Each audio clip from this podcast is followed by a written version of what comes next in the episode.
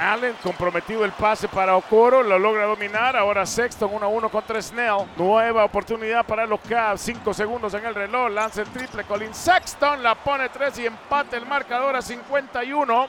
Las segundas oportunidades ayudándole a los Cavs. Colin Sexton con 14 en la noche.